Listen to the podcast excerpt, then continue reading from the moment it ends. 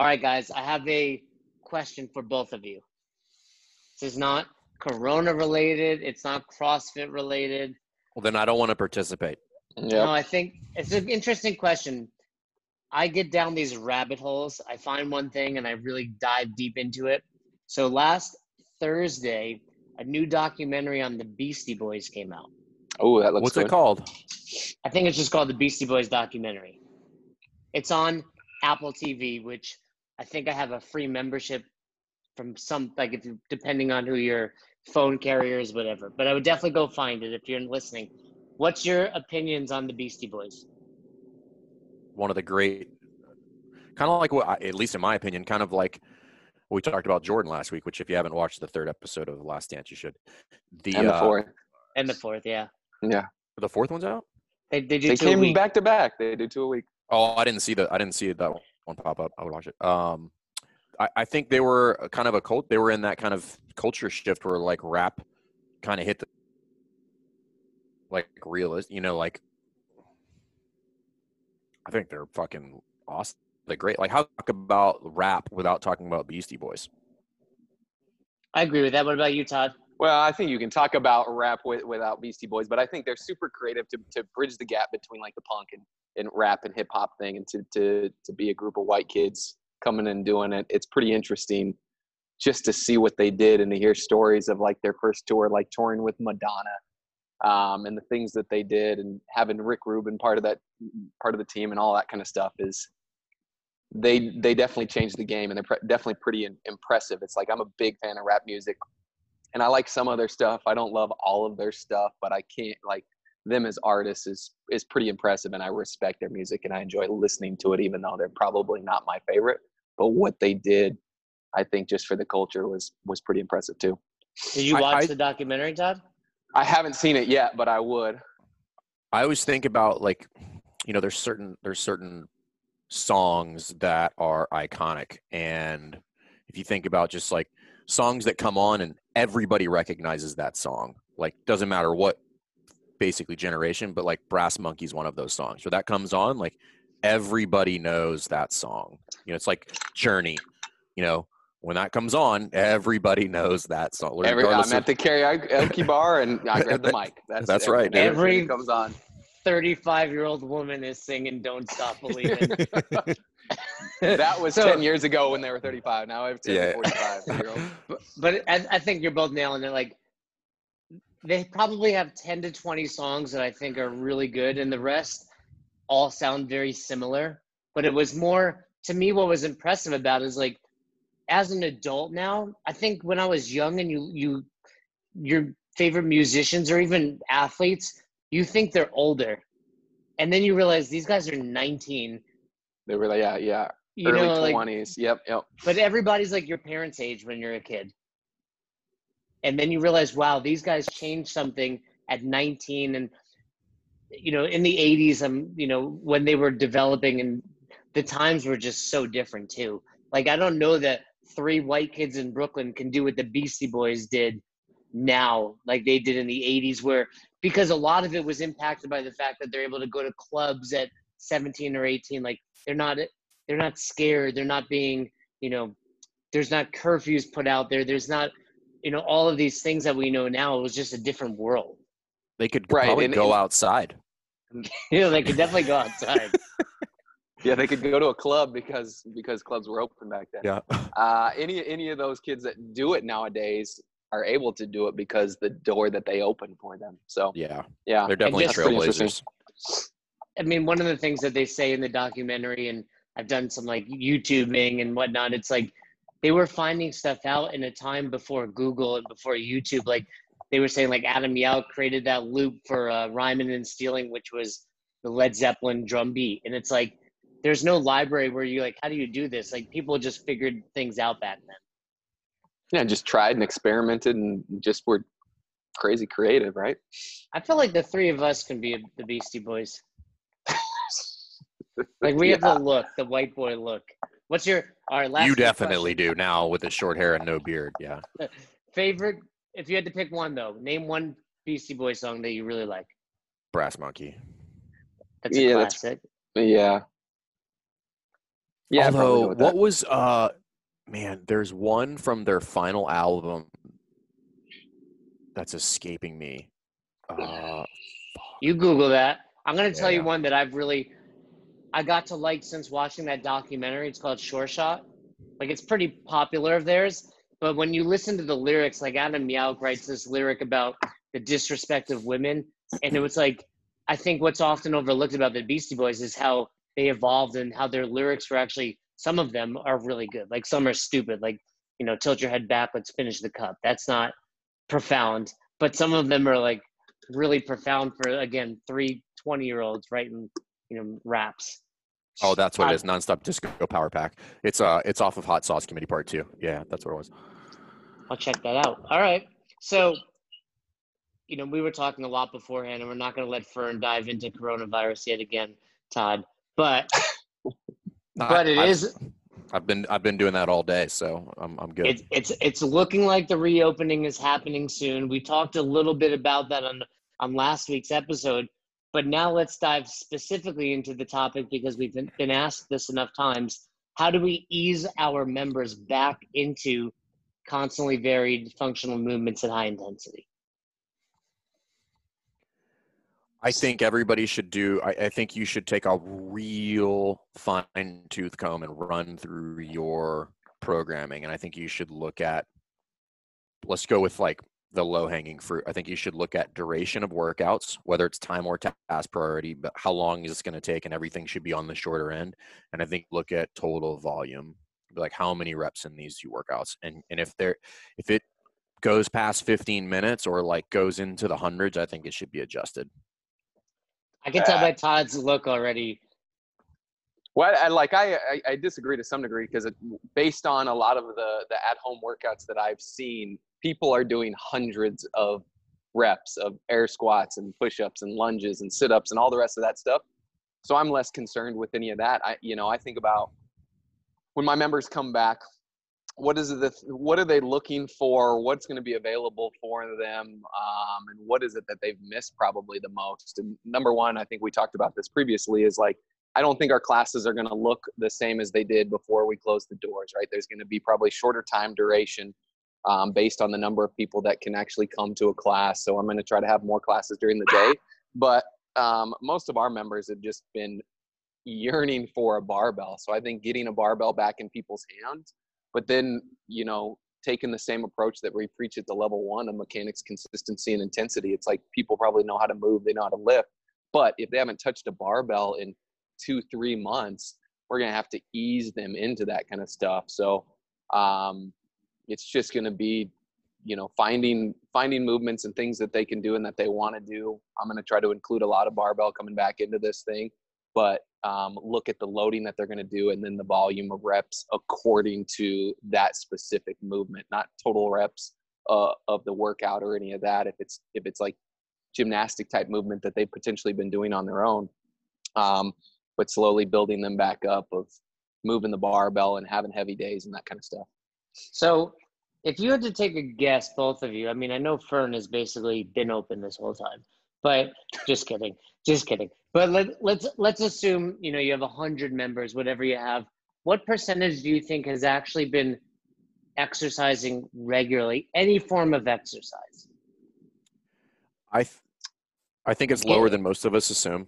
I agree with that. That's why I do think that there, and I agree with Todd, there are some people that are doing some high volume, and I would say that that's in the less than 10%. So I think for those folks, I would have some accessory work dialed up or some extra stuff that they can get into. But I'm thinking about all the people who are not doing that, which is probably the majority. And I would rather play it a little bit safer for them and then go with the option of dialing it up for those people who need it. And again, like, you should practice all the stuff that that Todd was talking about, which is like, you know, execute scaling. But I'm thinking of this entire scenario kind of like all three of us have been there, right? Like, you take 2 weeks off and then you come back and hit a workout and then you can't straighten your arms for 2 weeks.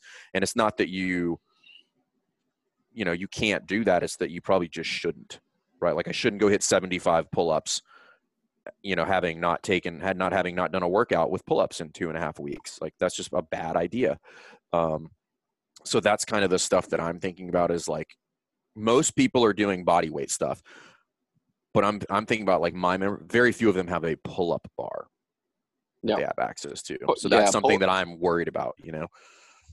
Yeah, absolutely. So ease in the number of pull-ups, ease in the barbell stuff. It's not like our first heavy day is going to be a 5x5 of back squats, because that's debilitating when I've been training consistently and regularly anyways. So it's probably going to be, you know, 3x3 where we're just going moderate as far as the loading goes and just get some exposure back to this kind of stuff. But I'm with you. We definitely have to be aware. It's not going to be like full bore, cut them loose with regular programming again and let them do any of the movements that they've not been doing for the last few months at a full clip. It's like ease them back in. Would you, and this is, Todd, this is kind of more for you. I know, Jay, you're not going to be in the affiliate, but would you be programming more heavy days, but not necessarily like heavy? So thinking like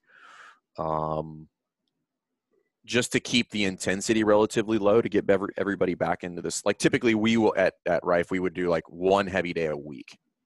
Yep. But I'm strongly considering maybe doing two. And when I say heavy, again, heavy's relative. It's not like we're going one rep max, you know? Right.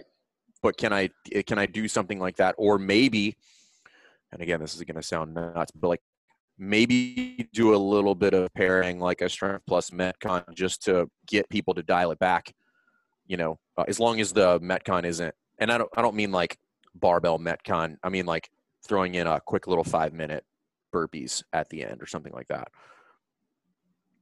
Yeah.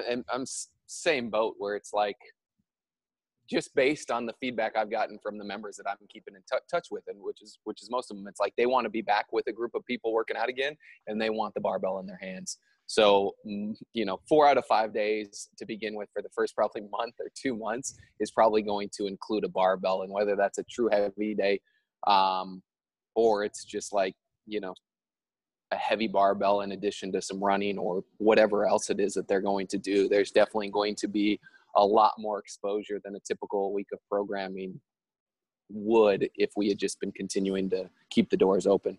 A lot more exposure to the barbell and lifting. Yep. So I guess another way to approach this would be, what do you think some mistakes would be, rather than just like, hey, here's what we would do? Like sometimes I think it's better to talk about like, this is what you shouldn't do. Yeah. I mean, I think the mistake would be like, just to open the doors and cut people loose with programming as if they like picking up where you left off. Like I know that we had, you know, weeks of programming already scheduled. We had particular workouts that are our benchmarks that we're trying to, you know, test multiple times throughout the year. But I think it'd be foolish to open the doors and then to be cutting people loose on these benchmark workouts or any of the programming, like picking up where we left off before. So it's, you know, people can get plenty fit just by going hard and doing really anything, right? So it doesn't have to be a ton of lifting. You don't have to make up for the time lost by trying to get all your pull-ups, all your muscle-ups, all your snatch, and all your barbell stuff in each day or each week. It's like slowly but surely just start ramping up the intensity and the volume of things and start to include the things that people hadn't had the exposure to. So I would say what not to do is just to cut it loose like people are picking up where they left off. I also would be a little bit weary of that additional accessory work, just because that's going to add a lot more potential volume to people too, depending on what that accessory work is.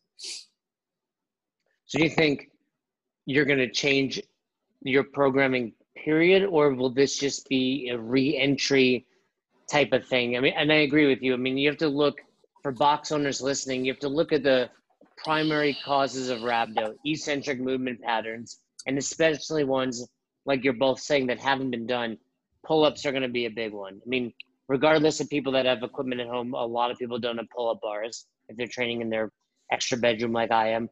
Box jumps, kettlebell swings, you know, and then double obviously unders. Just encouraging people, hey, be smart after class, maybe ease yourself back into it. So obviously you're in charge of the programming, but is this going to be for an extended period of time? Have you have you thought about it? Like, hey, this pandemic has caused me to rethink the way I'm going to program.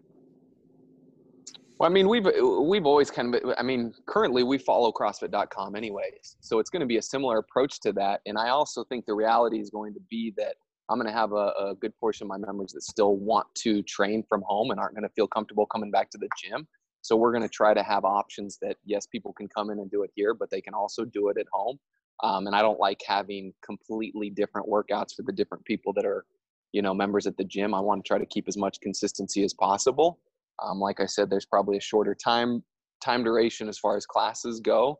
So a lot of it is going to be dependent on what the reopening of things look like, how fast we're able to get back to having a big number of people in the gym, how fast people feel comfortable coming back to the gym and that kind of stuff. But like I said, people can get plenty fit by taking their time, working on mechanics, working on consistency, and just going hard at whatever it is you do. It doesn't have to be the most advanced programming in the world.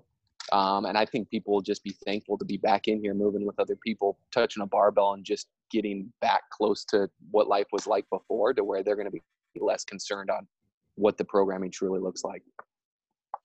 Do you think the companies out there, the bigger companies, the Comp Trains, the Invictus, do you think they are being impacted by this? Do you think people, A, are not able to hit that programming right now, or B, are thinking to themselves, I don't need to train like this anymore? I mean, realistically, I think it's probably more likely they've seen an uptick because people are stuck at home. I mean, I don't know that. That's a shot in the dark, right? But, I mean, it makes sense. I'd be curious, right? Because they are a platform that's been providing this online group training for a significant amount of time. So I don't know if it's like people have more time and all they want to do is train. And so they're doing a lot more of that. Or if this is giving people the realization that, like, I can get plenty fit doing something quick in my house. I don't need, to spend 3 hours doing this. So I don't know. I'd be curious. I've had numerous members, essentially tell me what I've been telling them for 10 years, which is you can do less of these things and do stuff like going for a 30 to 40 minute run once a week and you will get fitter.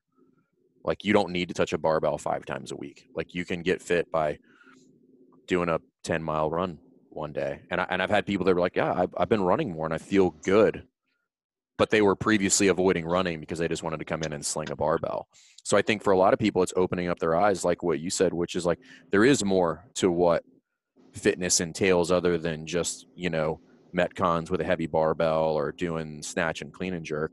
And there's a lot of value to be had, which we all know. I mean, that's what we preach at the level ones, is like, there's tremendous value in doing some of those things that are not as sexy, right? Not as Instagram worthy, but still have a significant impact on your fitness. And I think some people are starting to find that out, that they're not going to have this dramatic fall off of their fitness if they are basically just continue to move in whatever capacity you have the ability to do so during this time frame.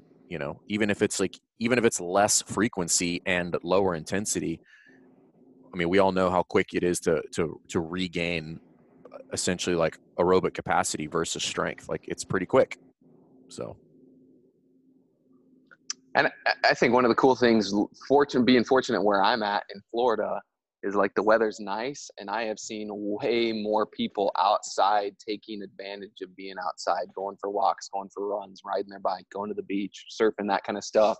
To where I think that people are seeing that there's a lot more to fitness than what's inside the walls of the gym. There's a lot more outside of it. I mean, we've done virtual 5Ks as a gym. We've done virtual rucks. We've done all kinds of stuff. And I think people are enjoying being outside and taking advantage of that kind of stuff too. So I think there'll be a little bit of a shift mentally on what fitness is and what it truly is used for and needed for.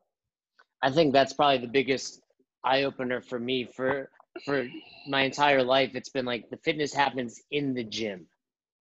Right. That's amazing, because you are so bad in the gym. Like, I'm just so surprised that that's what you think of. I will smash you on the Peloton. Shit. You realize I ride my bike to the gym like 3 or 4 days a week. Funny. I'm on the bike way more than you. short little legs. Quick Peloton tangent. Our mutual friend, you guys know him, MDV. Yeah. Right, former seminar staff member. Jason Khalipa is kind of right-hand man in NorCal now. He and I have been talking. He got a Peloton bike. So the measurement they use is KJs, which is like wattage. Like that's what your kilojoules. That's what your that's what your score is at the end. So for me, my goal is to be able to get 10 a minute. Never happened yet. Hasn't happened yet. My best score in a 30-minute class is like 280. My best score in a 45-minute class is 400. And that 400, it hurt for the rest of the day. Like I was exhausted. Like I thought I had mono. Like I was wiped out. MDV gets his bike. In the 30-minute class, he got 415. So he got more than I could get in a 45-minute class in 30 minutes and was probably fine. So it's the point is that's not because you're not fit. Yeah, we've you're not telling us anything. We didn't know already. That's not surprising. This is like when like after you break up with somebody, Jay, and you're just like, man, she really sucked, and everybody's like, yes, we've been telling you that for a long time, and like you're just coming to the realization that you're not fit. Yet we've all known for a really long time. Have you guys had the desire to reach out to any of your exes during this pandemic?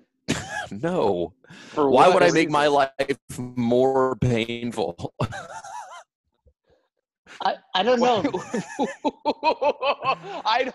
know. Let's dig in here, Jay. Tell us why you want to do that. We know a handful of your exes. I would love to hear about these ones. I hope there's some of them that I know. I'll reach out to the one I brought to that hotel, Todd. Yeah, I mean, you had known her for 3 days, and she was the one to marry her. She was the one. All right, what do you think about Susie? What do you mean? Who's Susie? I think she's the one. She's my wife. How long have you known her? 2 days. She's not the one, Jay. Just have a feeling. So anyway, have a feeling. Anyway, I don't know. Just throughout this pandemic, there's just been a lot of downtime and quiet, and unlike both of you, I'm trying to read and educate myself and study things and. You know, you just think about things and reading a lot and thinking about your past. And it's not been in a way that I care. Oh, because you're so Gone Girl. So you're thinking about the girls that are gone. I told you I read that book. Did I tell you I read that? No, I could see. You're wearing a shirt that says Gone Girl on it. I read Gone Girl. And then literally this morning I finished that woman's first book called Sharp Objects. I think it's also like a TV show. It's fucked up. It's like, so it's good. It's like energy. And I'm her third one now also. The point is I'm reading. You guys are not. Is the book Gone Girl? Is that what the movie's predicated on? Yeah. It's okay. Based on, but like anything, the book is always just so much better. But her first book, her name's Gillian Flynn, the author, was even more messed up than Gone Girl.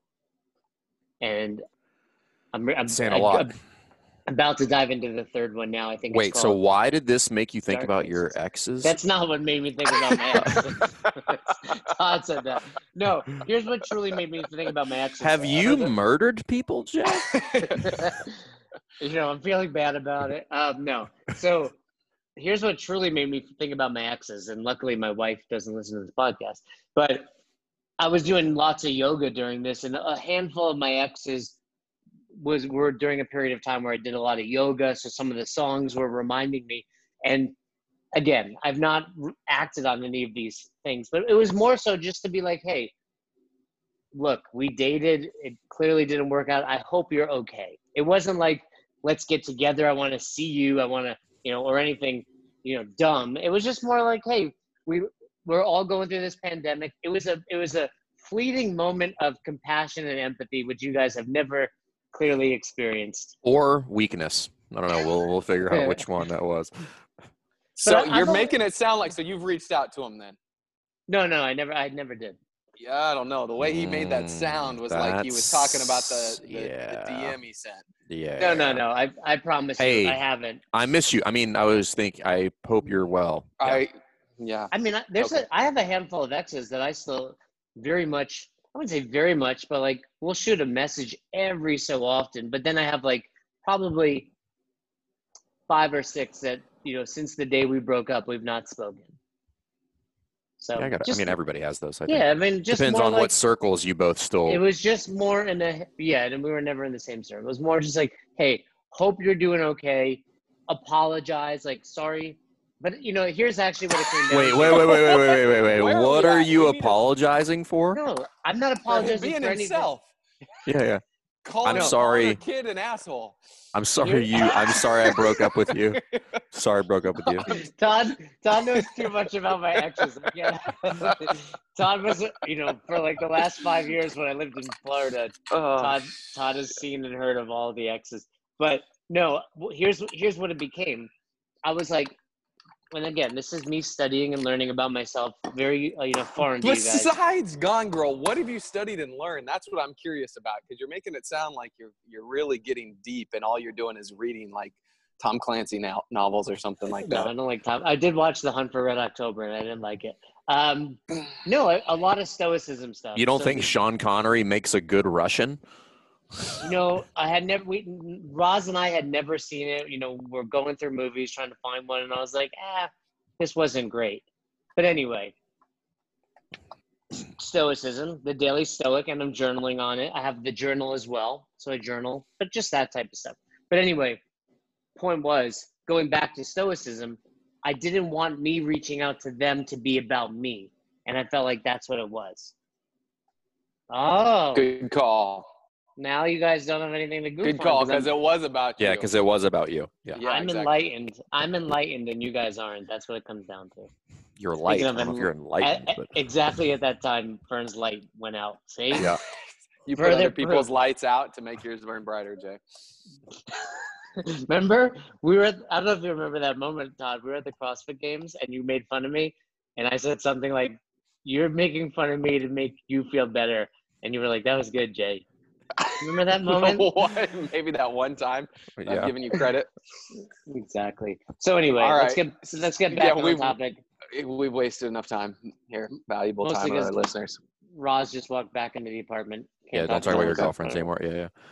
So no pull-ups. No pull-ups.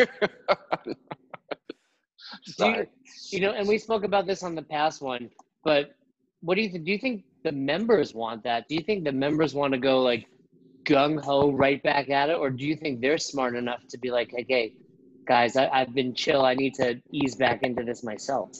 Well, I think even so, I think they want their gung-ho, but like even if they were chill, we all know what happens when you put people in a group, right? Like all of a sudden you start competing and just like so fired up to be there that you, in a lot of instances, like unknowingly make a bad decision, you know? So that's where I think the coaches, like there's two scenarios there. I have to dial something up that won't allow that, but let's just say I'm not going to do that. Then you really have to be very aware of what's happening in the classes. You know, these people that can normally get through something and you see them struggling, like you should probably make a change immediately. Just be like, hey, let's just get out of here. Like, so that we can train tomorrow. And, you know, Sean Pastuch brought this up. Like that was his big beef with this is people are then going to come back and we're going to see increased injuries, not because CrossFit's dangerous, but because people have gone from doing nothing, a lot of them, to trying to go back and jump into this full bore. And we know how that happens. And we know what happens when you do that. Like it's not good. And I think that's really where the whiteboard brief is going to be huge, right? Hey, be honest with yourself. For the last 6 weeks, did you, you know, get high and watch The Office a la Jason Ackerman? Or were you, you know, training every day in your extra bedroom or garage and train accordingly? Like now is our time to be smart, make some changes, train smarter, not harder, and make sure that we, you know, stay healthy. The last thing you want to do is come back in, destroy yourself, and be out another week. Would you consider doing things like not for time? Like specifically making a workout like that, be like, hey, listen, guys, you're just going to get through it. And here's the allotted time. I think the first week, that's not a bad idea. I mean, you've talked about it on a, you know, no RX week. It wouldn't be a bad idea to eat. You know, I would have to find that balance. I'll let Todd answer this, but you don't want to piss off the members either. Right. And they might be like, dude, I've been locked up. Like I want to get at it. So, you know, and once you start that clock, we all know everybody's looking at it. Yeah, I mean, it depends on the – like it kind of goes back. We've talked about this in, you know, previous episodes, but it's the culture that you've created. Like, you know, if you've created enough trust with your athletes. Number one, they're going to buy into and believe whatever you're providing for them is the right thing, and they're going to listen to you there. And then number two, like you mentioned, the whiteboard brief when talking about the workout. Well, it's not up to my athletes to decide what their scaling option is based on my whiteboard brief. It's my job as the coach to watch them go through the warm-up, to check in with them, you know, before class or during class, to be like, hey, what have you done? I haven't seen your name on our leaderboard, on our virtual workouts. Have you been there? And when they say I haven't been doing anything, cool, we're going to cut this in half today. It's like, it's my job as a coach and my other coaches' jobs to scale each of our athletes independently, not leave it up to them to decide. And so whether it's for time or not for time, well, if I've scaled them appropriately, it's not going to matter, in my opinion. And number two is, like, when I'm going through that process, if I'm ever unsure whether my scaling is appropriate or not, I always try to err on the side of it being too easy. I would love somebody to finish the class and be like, man, you know what? You made me do, sets of 6 on the pull-up. I think I could have done 8. Sweet. Next week when we're doing pull-ups, we'll let you do 8. No big deal. I can always give you more tomorrow, as opposed to have to take something away that I gave you too much of. So I think good. You've done a good job of building that goodwill and trust with your clients. I think they're going to trust you, and they're going to understand that you've got their best intentions at heart. And they're also, I think people are going to be less eager to cut loose and just more eager to be here and be a part of it. I don't think really going to give a shit about exactly how it goes down or what their scores are. I think they've realized that that's less relevant than we made it beforehand. So now it's, hey, let's get in here. Let's move a little bit. Let's have fun being with other people. And we'll work our way back up to where we were. I think you're going to have way more leeway with regard to the programming than you normally would. Like, if the programming is like not super sexy and intimidating, because people are just going to be so damn happy to be there, that you should just take advantage of that. I'm thinking about myself. Like, I'm in the gym every day. We're in here like doing calls with clients, shooting video, just doing admin work and stuff like that. I think I've done pull-ups once in the past month. So, and truth be told, like, pull-ups are kind of my jam, but if I was to get into a workout that had 50 pull-ups in it, like, I'm going to pay for that for about a week. Which band did you use during that workout? The purple. Pull-ups? Yeah, that's the one that you have and have been using since day one. Yeah. The super thick one. Yeah. All right, last question. We could wrap it up. You have members in your gym. You open back up. 2 members. Let me ask Todd first, because I know Fern's answer. Do you? 2 members. Yeah, I know what you're going to do. I know what you're going to say. You might be wrong. 2 members finish up the workout. High five. How do you react? It's all going to depend on what the stipulations are coming into this thing. And at the end of the day is, like, people walking in here are going to have the awareness, and they're going to know what's going on. I mean, if 2 people high five each other, and that obviously indicates that they are both making an effort to make that thing happen, not a big deal. If somebody goes up and jokingly tries to hug people because he doesn't think it's a big deal, where everybody else thinks it's a big deal, well, then that's an issue, and we're going to have to address that. The guy that comes in that thinks he's funny by coughing on everybody and everything, that's not funny. That guy's an asshole. We're going to address that and get him out of here. But if 2 people decide to give each other a high five, who cares? Like, we're going to have protocols in place to wipe everything down and clean everything up, and I'm not concerned with that. I know Fern's answer is basically the same, so we can skip over that one. It's not the same? No. There will be no high fives. All good games. All good games, because it's not transmitted from hand to butt, so it's all good games. There's no anal trans. But I mean, obviously, I don't think either of you are encouraging high fives. It was more like, I agree with Todd. Like, 2 people taking it's like consensual sex. You guys want to go do that? Cool, but you can't just go having sex with strangers that don't want to. I'm also not never gonna give a high five. Like, if somebody wants to give me a high five, like, they're gonna get a high five. Like, so I've had to shake hands with other people. On the day you reopen, if someone wants to high five you, do it. I'm not gonna pull my hand back. I'll probably give them a high five and then go wash my hands. Like, it's weird, right? It's just like, hey, listen, or just throw your elbow out there.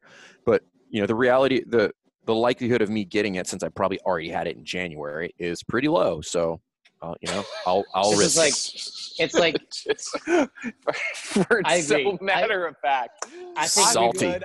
I'm fine. I can never get it again. I've already had it twice. Let's open the gym. I'm gonna be fine. We're straight. I've had it too, Fern. I hear you. So in that case, if I went to give you a high five, what would you do? I mean, I already know what you would do, but what would you do? You would just turn your back as I whiffed into the air if I were a high five. It depends who the person is. You would have to get down on like your knees to give him a high five. You'd have to jump pretty high. It would be a low five like I do with my 1-year-old. It depends on if you had any boxes left in your gym so he could climb up on it and give you a high five.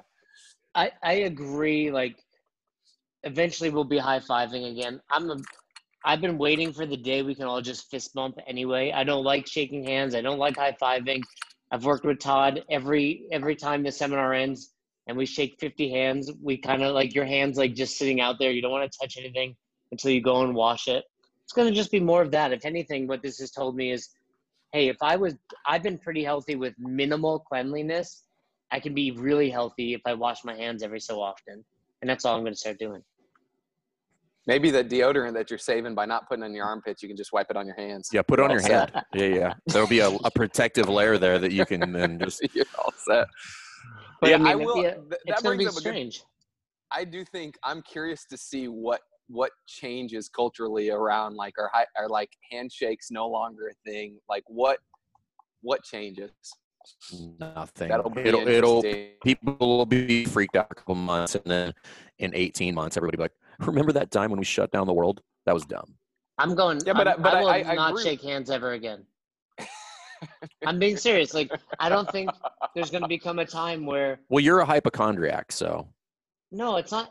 I mean, I've shaken hands. Who doesn't use deodorant? It's kind of an oxymoron, but I've shaken hands my entire life. I just think we've learned, hey, this is an easy way to transmit anything. I don't particularly, it's like doing something you don't like that has high risk. Like, what's the point? I'll fist bump you. And I think that's going to become the norm. I really do. What? So that's better? Fist bump? It is better than shaking hands, yes. Based on what? Well, just simple fact that when you shake hands, The up, down, when you're upside down. You give them the shake like this. Yeah, yeah. No, your palm of your hand is what you touch your face with, and that's where they're showing how things spread. Yeah, I know where the palm of my hand is. What I'm saying is that if it touches your hand, some other part of your body is going to touch that part of your hand, and then it's like it's unavoidable. It's unavoidable. It is unavoidable, but it's like anything else. You can mitigate the risk. So you work a seminar. Let's wrap this up. But next time you guys work a seminar, let's hope it's in May.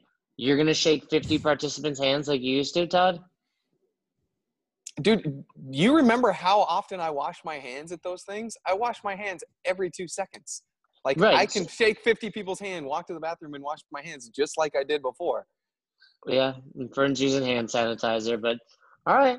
Well, when you get COVID-19 for the second time, Fern, don't be coming to give me a high five. Like I said, good game. I'll give you the good game. And then just keep your hands off your butt. Yep. I think we should try to get the good game to take over. Just walking up, good game. It's the way to go. All right. Well, hopefully we've helped prevent some cases of rhabdo. If that's all we've done, that's great. I'm going to go. I'm going to message some ex-Flames and get about my day. And apologize. You're going to apologize to them? Yeah, they would all be – I'd be apologizing to all of them. That's a dick. Yeah. But anyway, good chat. I'll let you guys get about your day. Thanks for listening, everybody.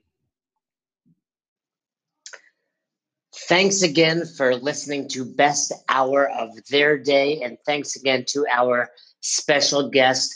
We appreciate all you guys do for us with Best Hour of Their Day when it comes to sharing our posts on Instagram, when it comes to subscribing to us on YouTube, when it comes to the constant feedback. We are grateful and we appreciate it. We are trying to build a community based on coaching development and becoming the best version of yourself.